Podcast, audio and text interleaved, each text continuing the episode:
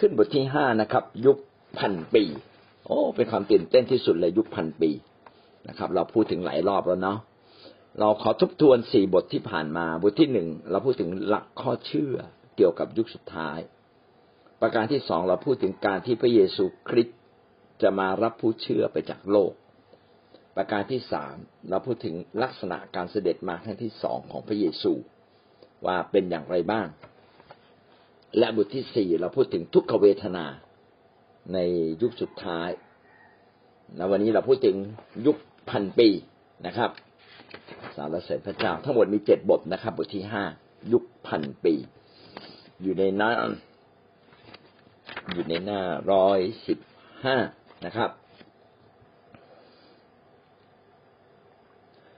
ถ้าเราสังเกตนะครับคำว่ายุคพันปีเนี่ย มีเขียนไว้ในพระคัมภีร์ที่คำว่าพันปีจริง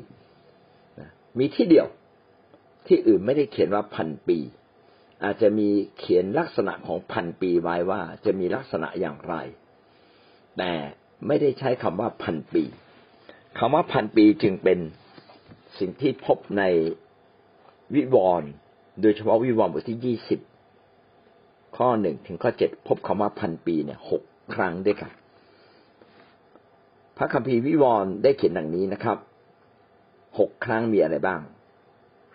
แล้วท่านได้จับพญานาคซึ่งเป็นงู ดึกดำบรร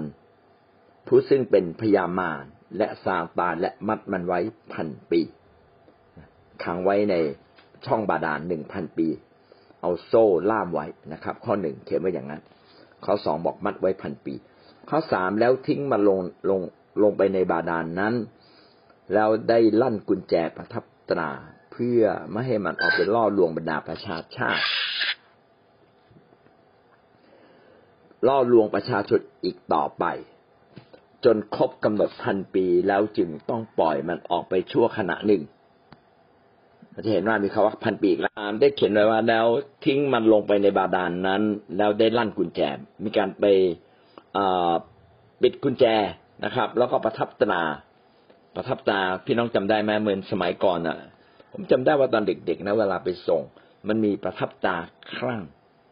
มันจะมีครั่งแล้วก็ประทับตราไว้ ถ้าใครแกะมันออกมาเนี่ยไอ้ครั่งนี้ก็จะแตก แสดงว่าของนั้นน่ะ ถูกรื้อแหละอันนี้ก็คือมีทั้งลั่นกุญแจ ล็อกกุญแจแล้วก็ประทับตราเอาไว้นะครับ เพื่อไม่ให้ตาเนี่ยเสื่อมสลาย ใครแกะมันตานี้ก็จะหลุดออกมา นะครับ เพื่อไม่ให้มันล่อลวงบรรดาประชาชนได้อีกต่อไป แสดงว่างานหลักของซาตานอะมันไว้ล่อลวงเรา มาซาตานมันเก่งมากเลย มันมันล่อลวงตอนที่เราอ่อนแอ ตอนเราเข้มแข็งมันไม่มานะครับ เรื่องไหนเข้มแข็งมันไม่ล่อนะครับ มันจะล่อเรื่องที่ท่านอ่อนแอ โอ้ผมว่ามาซาตานนี่มันฉลาดมาก เราน่าจะเอาไอ้ลักษณะนี้มาใช้ในการทำงานบ้างนะแต่เราล่อคนมาทำดีนะ จึงจะต้องปล่อยมันออกไปชั่วขณะหนึ่ง คือครบพันปีจึงปล่อยซาตานออกไปข้าพเจ้าได้เห็นบัลลังก์หลายบัลลังก์และผู้ที่นั่งบนบัลลังก์นั้น เป็นผู้ที่จะพิพากษา และข้าพเจ้ายังได้เห็นดวงวิญญาณของคนทั้งปวงที่ถูกตัดศีรษะ เพราะเป็นพยานของพระเยซู เพราะพระวจนะของพระเจ้าและผู้ที่ไม่ได้บูชาสัตว์ลายนั้น หรือรูปของมัน และไม่ได้ติดเครื่องหมายของมันไว้ที่หน้าผากหรือมือของเขา คนเหล่านั้นกลับมีชีวิตขึ้นมาใหม่ และได้ครอบครองร่วมกับพระคริสต์เป็นเวลาพันปีนะโอ้พูดถึงเรื่องที่คนของพระเจ้าที่ยอมสละชีวิต เพราะเห็นแก่นามของพระองค์คนนี้จะถูกมีส่วนร่วมกับพระเยซูคริสต์ในการปกครองเป็นเวลาพันปี อันนี้คือพันปีที่สามแล้วพันปีที่หนึ่งอยู่ในข้อสองพันปีที่สองอยู่ในข้อสาม จนครบพันปีจึงปล่อยมารออกมา พันปีที่สามครอบครองกับพระคริสต์เป็นเวลาพันปี พันปีที่สี่นอกจากคนเหล่านี้ คนอื่นๆที่ตายไปแล้วไม่ได้กลับมีชีวิตอีกจนกว่าจะครบกำหนดพันปีนี่แหละคือการฟื้นจากความตายครั้งแรก ในรายละเอียดของการฟื้นจากความตายเนี่ยแสดงว่ามีสองครั้งครั้งที่หนึ่งก็คือ ครั้งที่มาปกครองพันปี ร่วมกับพระเยซูคริสต์ และอีกครั้งหนึ่งคือพ้นพันปีไปแล้วนะครับ คนเหล่านั้นก็จะฟื้น คนที่ยังไม่ได้ฟื้นก็จะฟื้นขึ้นมา คือในพันปีแรกเนี่ย จะฟื้นเฉพาะคนที่เอาจริง ยอมสละทุกสิ่งแม้กระทั่งชีวิตนะคนเหล่านี้จะฟื้นขึ้นมาก่อนนะครับหวังว่าจะมีบางคนในพวกเราเป็นเช่นนั้นนะครับ ฟื้นขึ้นมาก่อนร่วมปกครองกับพระคริสต์เป็นเวลาพันปี แต่หลังจากพันปีไปแล้ว คนทั้งหลาย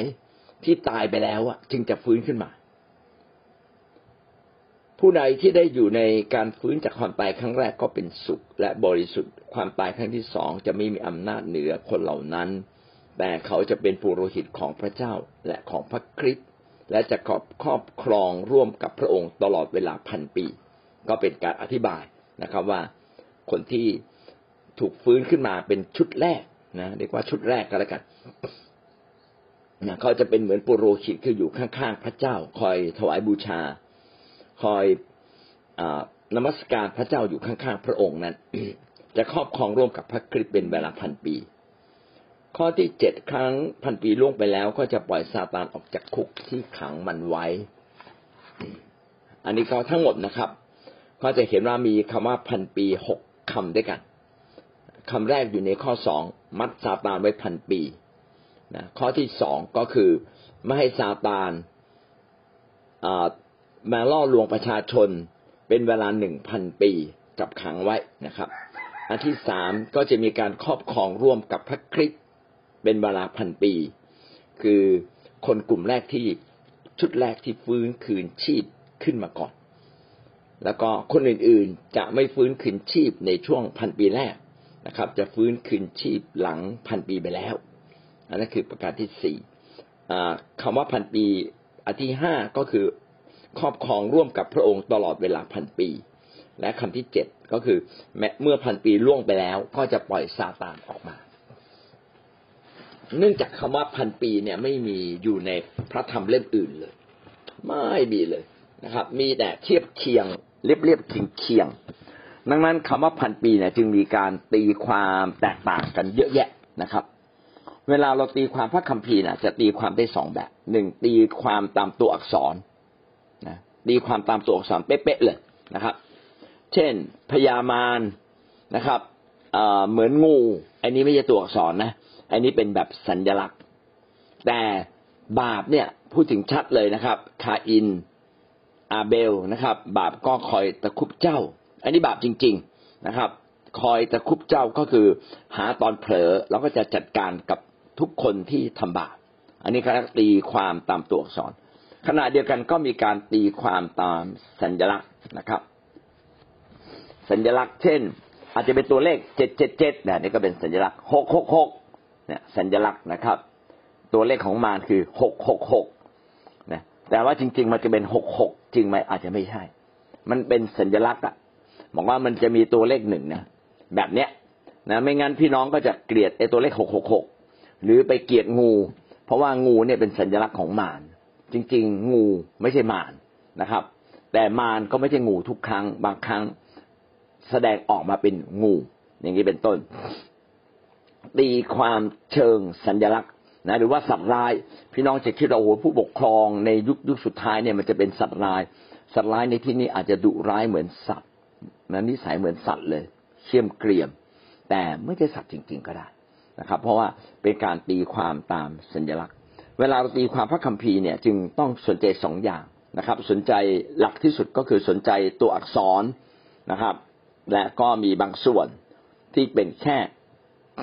สัญลักษณ์ เอาสองอย่างมาประกอบกันนะครับ แล้วเราก็จะเกิดความเข้าใจนะครับ ว่าเอ๊ะจริง ๆ มันคืออะไรกันแน่ เอาก็พระคัมภีร์ตั้งแต่ต้นจนจบมาดู พระคัมภีร์ตั้งแต่ต้นจนจบเนี่ย พูดถึงพันปีอย่างไรไว้บ้างนะพอดีมันไม่มีเลย มีในวิวรณ์โอกาสที่คนจะตีความแบบไม่ตรงตามความจริงก็น่าจะมีเยอะ เพราะฉะนั้นตรงนี้ก็จะมีการตีความสองแบบด้วยกันสองแบบแบบที่หนึ่งก็มีพันปีจริง ๆ นะก็คือพระคริสต์มาปกครองโลกนี้หนึ่งพันปี ตามที่พระคัมภีร์เขียนไว้นะครับ เป๊ะเลย มีพระคริสต์มาปกครองคนจะฟื้นขึ้นจากความตายก่อนนะครับอย่างเงี้ยเป็นต้น แต่อีกฝ่ายหนึ่งก็อธิบายว่าพันปีนี่ไม่น่าจะใช่นะครับ น่าจะเป็นเรื่องที่พระเยซูคริสต์มาปกครองฝ่ายวิญญาณ ผ่านคริสตจักรของพระเจ้านะครับเอ่อพันคริสตจักรของพระเจ้า แล้วก็คำว่าพันปีอาจจะไม่ได้หมายความว่าหนึ่งพันปีจริงๆ แต่กำลังหมายถึงเวลาอันยาวนานแห่งความเจริญรุ่งเรือง เออเขาก็ตีความแบบนี้นะครับอ้าวอย่างไรก็ตามไม่เป็นไร วันนี้เราก็มาเรียนเรื่องพันปี ถ้าใครอยากเรียนละเอียดก็ต้องไปเรียนอีกฉบับหนึ่ง ก็คือเรื่องยุคสุดท้ายนี่แหละ ผมตอนนั้นไปเรียนเรื่องยุคสุดท้ายเรียนสามเดือนนะครับ เรียนเรื่องพวกนี้สามเดือน เรื่องเดียวเลยนะครับ โอ้กว่าจะจบ เอกสารเยอะมากเลย แต่ก็ไม่เป็นไรนะครับ แม้เราจะไม่ได้เรียนเยอะละเอียดขนาดนั้นนะก็เราก็รู้คร่าวๆนะครับ เรามาดูด้วยกันนะครับ ลักษณะของยุคพันปี นี่คือประเด็นที่หนึ่งนะครับ ในหน้าหนึ่งร้อยสิบหกลักษณะของพันปีอะหนึ่งย่อยนะครับ พระเยซูคริสต์เป็นผู้ปกครอง ในยุคพันปีนั้น ผู้ที่ปกครองก็คือพระเยซูคริสต์พระเยซูคริสต์จะเป็นผู้ปกครอง ในวิวรณ์ได้พูดถึงผู้ที่จะมาปกครองและพิพากษาโลกนี้ก็คือพระเยซูคริสต์พระเยซูคริสต์เป็นผู้ที่มีอำนาจสูงสุด วิวรณ์บทที่ยี่สิบข้อสี่ได้เขียนไว้นะครับว่า คนเหล่านั้นกลับมีชีวิตขึ้นมาใหม่ และได้ครอบครองร่วมกับพระคริสต์เป็นเวลาพันปีนะเป็นเวลาพันปี อย่างที่เราบอกแล้วอยู่ในวิวรณ์บทที่ยี่สิบเสคริยาบทที่สิบสี่ข้อเก้า แม้จะไม่ได้เขียนคำว่าพันปีไว้ แต่ก็เขียนถึงลักษณะของพระเจ้า ว่าพระองค์มีอำนาจเหนือทุกสิ่ง และมีอำนาจในการปกครอง และพระเจ้าทรงเป็นกษัตริย์เหนือพิภพทั้งสิ้น ในวันนั้นพระเจ้าจะทรงเป็นเอก และพระนามของพระองค์ก็เป็นเอก เอกแปลว่าใหญ่ แปลว่าต้น เอกแปลว่าที่หนึ่งนะครับ วันนั้นพระเจ้าจะทรงเป็นเอก แสดงว่ามีเวลาหนึ่งที่พระเจ้าจะมาปกครองโลกนี้จริง ๆ ผมอยากจะอธิบายตรงนี้เพื่อพี่น้องจะเกิดความเข้าใจ แท้จริงโลกนี้เนี่ย พระเจ้าสร้างไว้เป็นของพระองค์ พระองค์เป็นเอกอยู่ละ พระองค์เป็นใหญ่ แต่ว่าโลกนี้ตกในบาปมารซาตานล่อลวง ล่อลวงอาดัมเอวาไป ก็ทำให้โลกนี้ตกในบาปดังนั้นโลกนี้จึงไม่มีความสมบูรณ์ แต่มนุษย์ที่พระเจ้าทรงสร้าง เป็นมนุษย์ที่พระเจ้าทรงรักเป็นพิเศษ พระเจ้าสร้างเราเป็นเหมือนกับพระองค์ ระองค์จึงอยากเห็นเราได้กลับคืนมา พระองค์จึงมีแผนการแห่งความรอด ซึ่งเป็นแผนการใหญ่สุด พามนุษย์ทุกคนกลับมา แต่จะมีมนุษย์เพียงบางส่วนนะครับ ที่มีใจแห่งการเชื่อฟัง เพราะว่าซาตานมาปิดตาใจทำให้คนจำนวนหนึ่งไม่หันกลับมา อย่างไรก็ตามในอย่างไรก็ตามนะครับ ในแผ่นดินโลก มารเป็นใหญ่ช่วงขณะหนึ่ง แต่ถ้ามองในภาพฝ่ายวิญญาณของทั้งโลกนี้ พระเจ้ายังเป็นใหญ่อยู่ เอาละพี่น้องเข้าใจตรงนี้ให้ดีนะมันมีสองภาพ ภาพฝ่ายวิญญาณ กับภาพฝ่ายการปกภาพฝ่ายธรรมชาติ ภาพฝ่ายธรรมชาติในโลกนี้ณเวลาที่เราอยู่ตอนนี้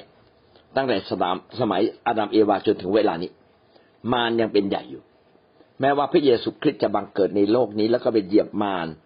เรียบร้อยตาย มารมันแพ้แล้ว ในทางเชิง เชิงรบน่ะในทางยุทธศาสตร์ มาเนี่ยแพ้เรียบร้อยแล้ว ได้ถูกหมายจับว่ามันจะต้องถูกลงโทษ เพียงแต่หมายจับนั้นยังไม่ถึงเวลา ก็เรียกว่ายังจับมารไม่ได้ มารมันเลยไม่ได้ไม่ได้แพ้จริงๆทีนี้ในในการปกครองแบบ ธรรมชาตินั้น ราชอาณาจักรแท้จริงในโลกนี้ มารซาตานยังเป็นใหญ่อยู่ แต่ถ้าพูดถึงอาณาจักรฝ่ายวิญญาณ พระเจ้าเป็นใหญ่สูงสุด ครอบครองจักรวาลทั้งสิ้นและพระเจ้าก็มีแผนการที่วันหนึ่งพระองค์จะกลับมายึดคืนแผ่นดินโลกนี้ กลับมาเป็นราชอาณาจักรของพระองค์ ก็คือยุคสุดท้าย ยุคสุดท้าย พระองค์จะกลับมายึด แผ่นดินโลกนี้ซึ่งมารปกครองชั่วคราว ให้กลับมาเป็น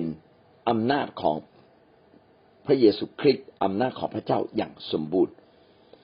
แสดงว่าขณะที่เราเชื่อพระเยซูอยู่ในโลก แผ่นดินของพระเจ้าก็ค่อยๆแทรกเข้ามา ทีละเล็กทีละน้อย ตามแต่ใครจะเชื่อพระเจ้าคนเหล่านั้นก็เข้ามาอยู่ในแผ่นดินของพระเจ้า แสดงว่าในโลกนี้เนี่ยเริ่มมีจุด อาณาจักรของพระเจ้าเพิ่มขึ้น เพิ่มขึ้น มีแผ่นดินของพระเจ้าค่อยๆเพิ่มขึ้น เพิ่มขึ้น ตามแต่คิดจักที่ขยายตัว แล้วก็ตามแต่บุคคลที่อยู่ในคิดจัก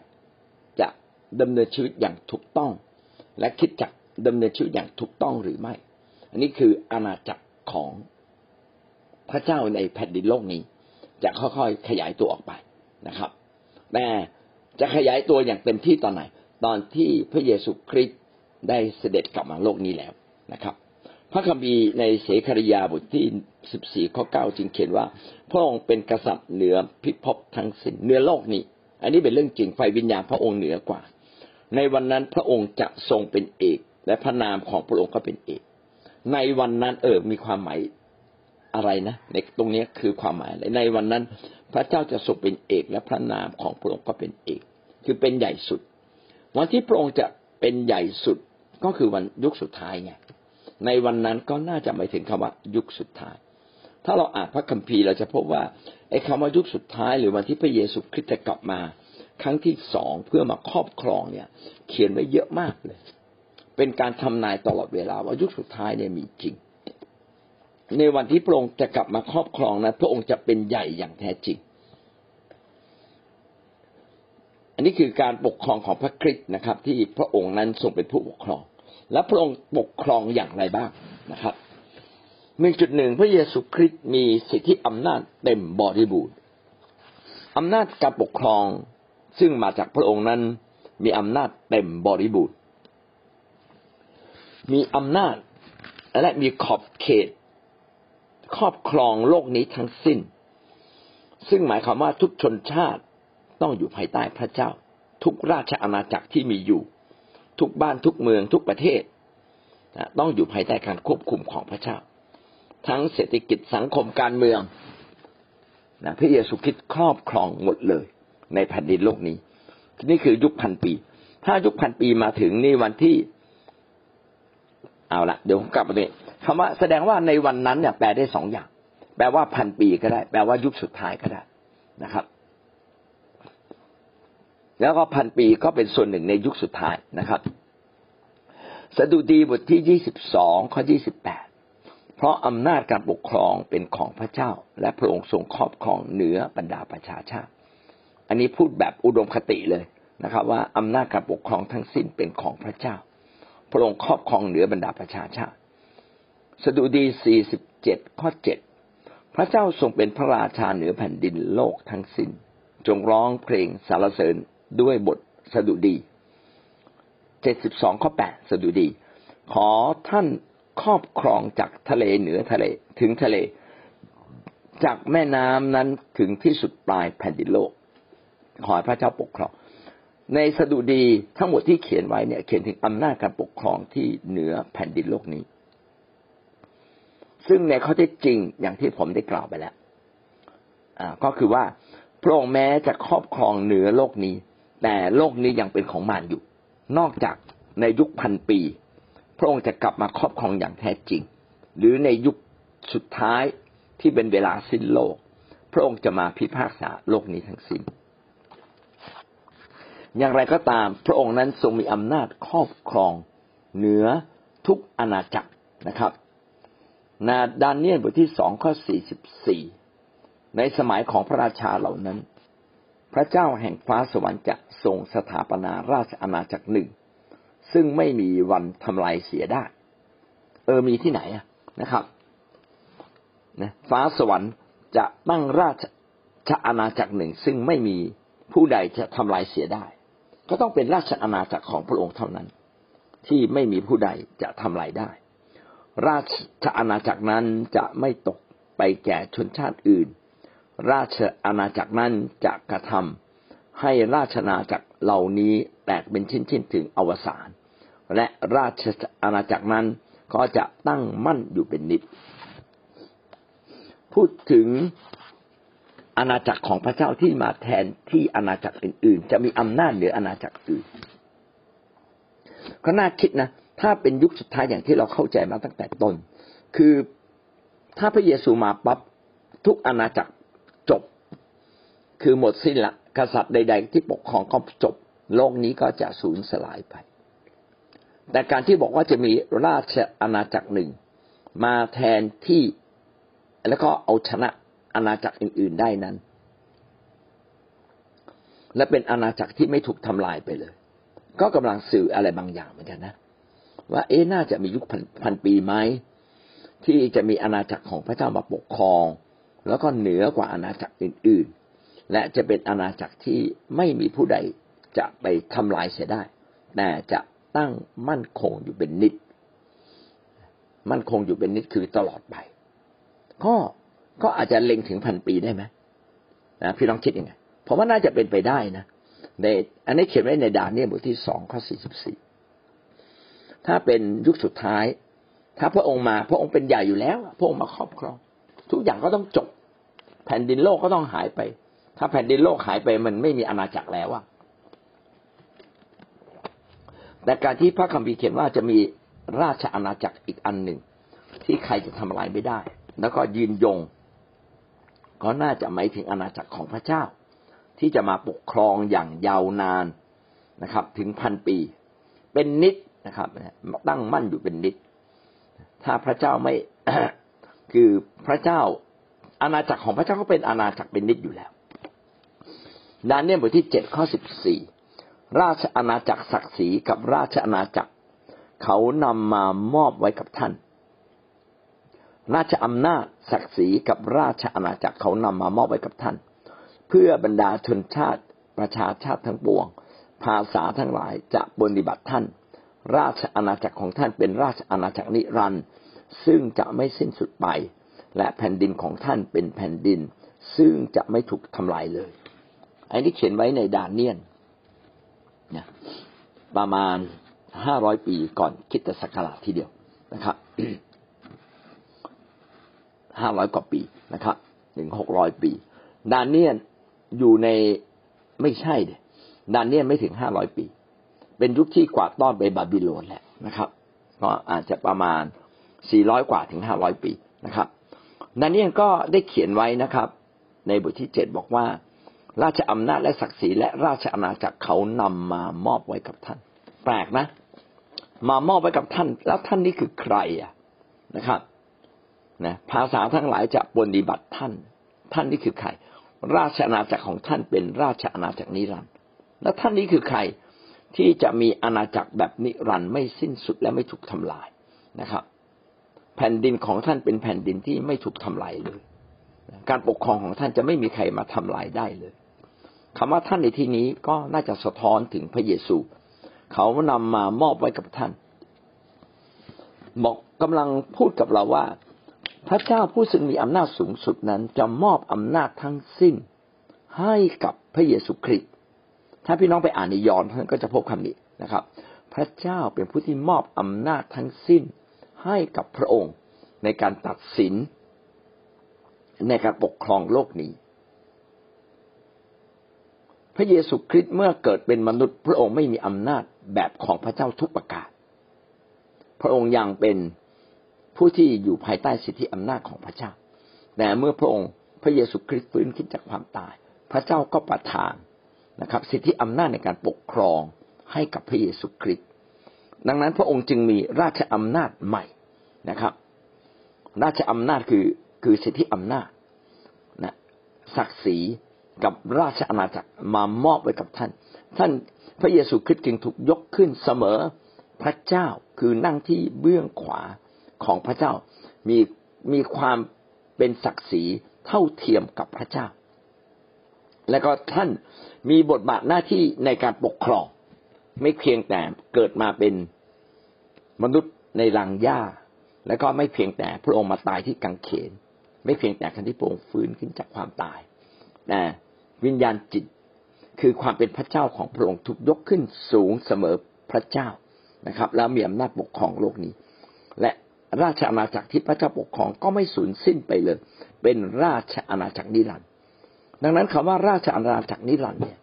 จึงเป็นการสะท้อนนะครับ ถึงสองส่วน ส่วนหนึ่งก็คือสะท้อนถึง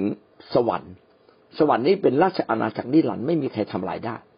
นะนิรันดร์การตลอดไป อันนี้แน่นอน นะครับ ไม่จบไม่สิ้น เพราะว่าเราก็จะไปอยู่ที่นั่นในวันสุดท้าย แต่อีกอันหนึ่ง พอจะตีความได้ไหมว่าเป็นอาณาจักรพันปี เออ อันนี้น่าคิดนะถ้าสมมุติว่าเราอ่านในวิวรณ์บทที่ยี่สิบแล้วเราพบว่าพระเยซูคริสต์จะมาปกครองโลกนี้พันปี ก็มีความเป็นไปได้นะครับ ว่าเป็นช่วงการลิ้มรสราชอาณาจักรของพระเจ้าในฟ้าสวรรค์ระดับหนึ่งก่อน โดย ให้ปกครองโลกนี้เป็นเวลาพันปี อันนี้คือลักษณะการปกครองคือพระเยซูคริสต์มีสิทธิอำนาจ สูงสุดและเต็มบริบูรณ์สูงสุดและเต็มบริบูรณ์ทั้งสิ้น เหนือทุกชนชาติ เหนือทุกประเทศ เหนือทุกระบบระบอบของโลกนี้ ไม่ว่าจะเป็นเศรษฐกิจการเมือง ความ วงการต่างๆ หรือแม้แต่เทคโนโลยี Wi-Fi นะครับขีปนาวุธ ระเบิด ก็ไม่สามารถที่จะมาชนะอำนาจของพระเจ้าได้เลยนะพระเจ้าเพียงแค่พูดออกมา สิ่งเหล่านั้นก็จำจะต้องยุตินะครับ หรือหมดอำนาจไป อันนี้คือยุคพันปีนะครับ ว่าพระเยซูคริสต์จะมาปกครองและพระเจ้า พระเยซูคริสต์เองจะมีอำนาจสูงสุด ตามที่เขียนไว้ นะครับ ในสดุดีที่บอกว่าพระองค์นั้นอยู่เหนือแผ่นดินโลกทั้งสิ้น แล้วก็เขียนไว้ในดาเนียนว่าจะมีราชอาณาจักรใหม่ที่มาตั้งอยู่ แล้วก็เหนือราชอาณาจักรเก่าๆในโลกนี้แล้วผู้ใดก็จะทำลายทำลายราชอาณาจักรใหม่นี้ไม่ได้เลย เป็นราชอาณาจักรของพระเยซูคริสต์นะครับ แม้ว่าในที่นี้จะไม่ได้เขียนว่าเป็นของพระเยซูก็ตามที หนึ่งจุดสองนะครับพระเยซูปกครองด้วยความชอบธรรมและยุติธรรม